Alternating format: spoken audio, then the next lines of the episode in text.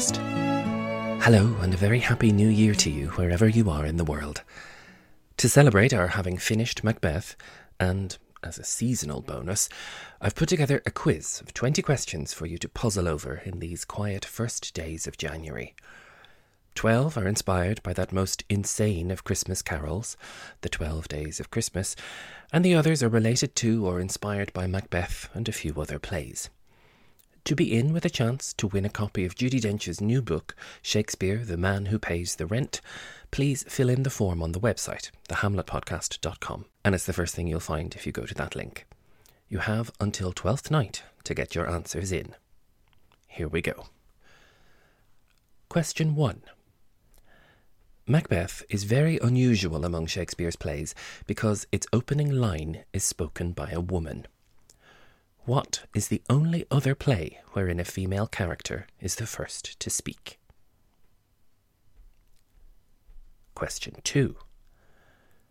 The first day of Christmas is perhaps the weirdest of all the deliveries in this song. A partridge in a pear tree.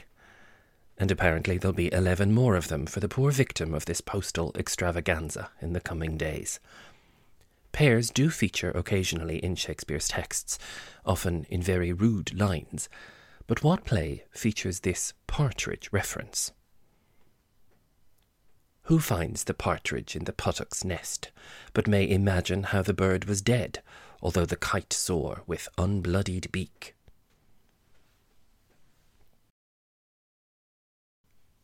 Question 3.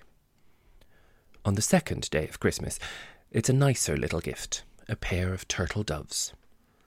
Now, it would be easy to include Paulina's lovely line from A Winter's Tale about being an old turtle winging her way to her withered bough, so here's another line about turtle doves. Again, the question is simply what play is this from? Myself, as far as I could well discern, for smoke and dusty vapours of the night, I'm sure I scared the Dauphin and his trull when, arm in arm, they both came swiftly running, like to a pair of loving turtle doves that could not live asunder day or night.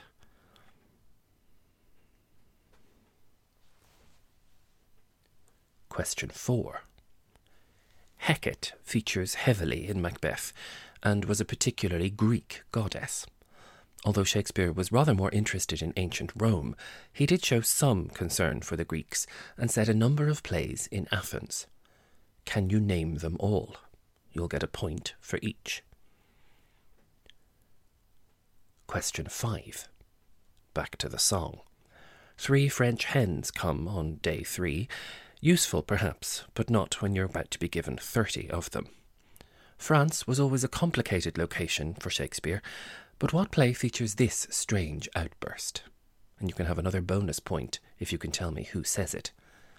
Here's French salutation for your French slop.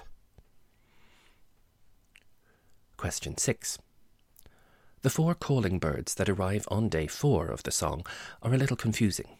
Apparently, it was originally collie birds, or birds from a collier, perhaps a coal merchant, so more than likely they were black as in blackbirds.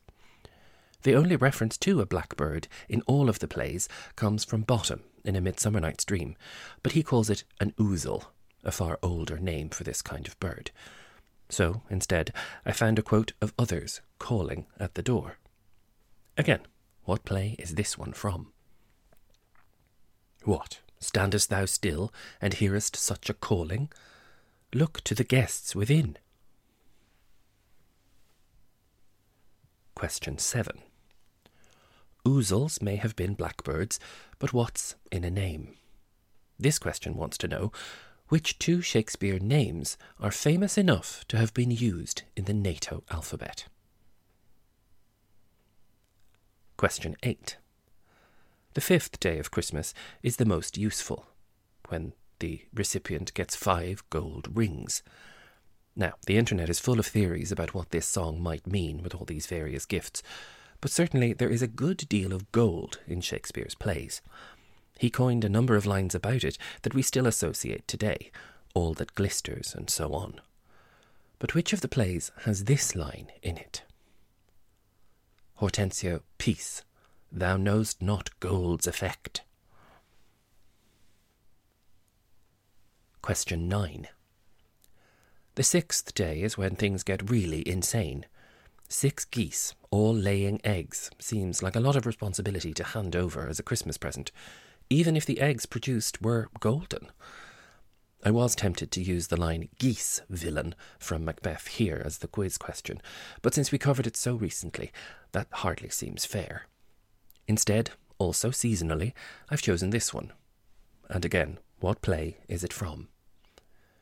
The spring is near when green geese are a breeding. Question 10. Geese villain is from Act 5 of Macbeth, which has an unusually large number of scenes as the play hurtles to its conclusion. But of all the plays, which one has the greatest number of scenes? If it's any help, I can tell you that this play has a whopping 42 different scenes in it. But that's all I'm giving you.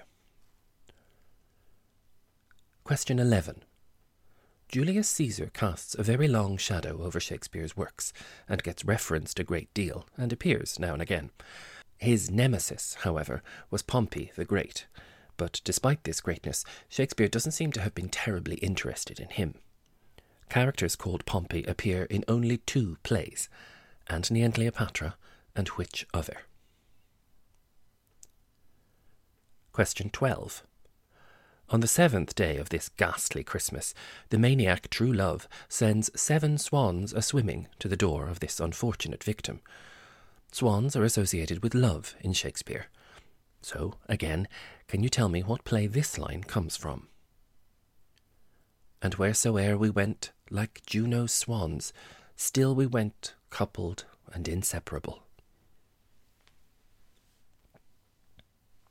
Question 13.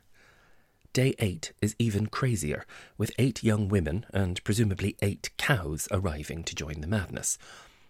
Here's a slightly longer quote about maids and milking. As is the pattern here, I want to know what play is it from. Is there no manners left among maids? Will they wear their plackets where they should wear their faces? Is there not milking time when you are going to bed or kiln hole to whistle off these secrets, but you must be tittle tattling before all our guests? Tis well they are whispering. Clamour your tongues, and not a word more. Question 14.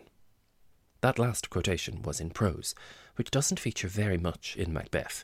In fact, only about 8% of the play was in prose. Now, while Shakespeare never wrote an entire play in prose, we have two by him that are certainly in verse. Can you name either one of them? You can have a bonus point if you can name both. Question 15. By this time in the song, the sender has lost the plot entirely and sends nine ladies dancing. There's no indication that anyone is providing music for these ladies, perhaps because this is due to come in the days that follow. Can you tell me which play the following line comes from? Which could indeed be a receptionist wondering what to do with such a strange delivery. Please you, my lord, there are certain ladies most desirous of admittance. Question 16. Day 10, and the delivery is ten lords a leaping. If the nine ladies were excited and dancing, this lot seem even crazier. Leaping time gets a mention in this next line, from which play? I had rather have skipped from sixteen years of age to sixty to have turned my leaping time into a crutch than have seen this. Question 17. I mentioned recently that I was going to do a show notes page all about dogs in Shakespeare, and it's coming this week. But it springs to mind here as I think about this demented Christmas carol, because surely the best gift, if one were sending such insane presents and live animals and people, might have been a puppy. A dog is for life, of course, and not just for Christmas. But can you tell me the only Shakespeare play that actually features a dog? And for one more bonus point, can you tell me its name? Question 18. This, to me, is where the carol goes completely off the rails, with the arrival of eleven pipers piping. Who in their right mind would want this? At best, they might be playing flutes or something. But worst case scenario, by the end of this song, you're going to have 22 bagpipers at the poor beloved's doorstep. What would you even say to that? Certainly, I would probably not be tempted to quote the line, strike up pipers. But can you tell me which play ends with this very line? Question 19.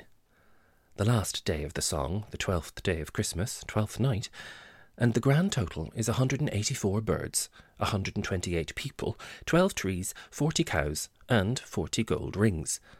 And now 12 drummers, drumming. As if the racket from everyone else wouldn't be maddening enough. What a monstrous, ruinously expensive present. Can you name the play that features this highly appropriate line that surely would be shouted over all this racket? I'll no more drumming a plague of all drums. Question 20. Presented with such a horrific sequence of gifts, surely one would be tempted to put a curse on the sender. Macbeth abounds with witches and dark magic, but curiously, there's another play that includes significantly more references to witchcraft, and indeed to Satan. Can you tell me what it is? So, that's your 20 questions. I've put a form on the main front page of the website with a reminder of each clue, but not the full quotations, because then surely you could just go and Google all of the answers. You're free to do this anyway. I suppose this challenge might wind up more of a treasure hunt than a trivia quiz. But the prize at stake is a treasure indeed, and I thoroughly recommend Dame Judi's beautiful book for you or the Shakespeare lover in your life. It's the most enjoyable thing I have read in years. And if you can answer all of these questions off the top of your head, you definitely deserve to win. You have until the end of Twelfth Night to submit your answers via the website, thehamletpodcast.com.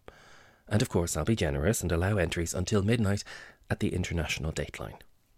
There are a total of 25 points to be had, and I'll put all correct entries into a hat and pick a winner. Once you finish the quiz online, you'll also get to see what the next play we're going to cover will be.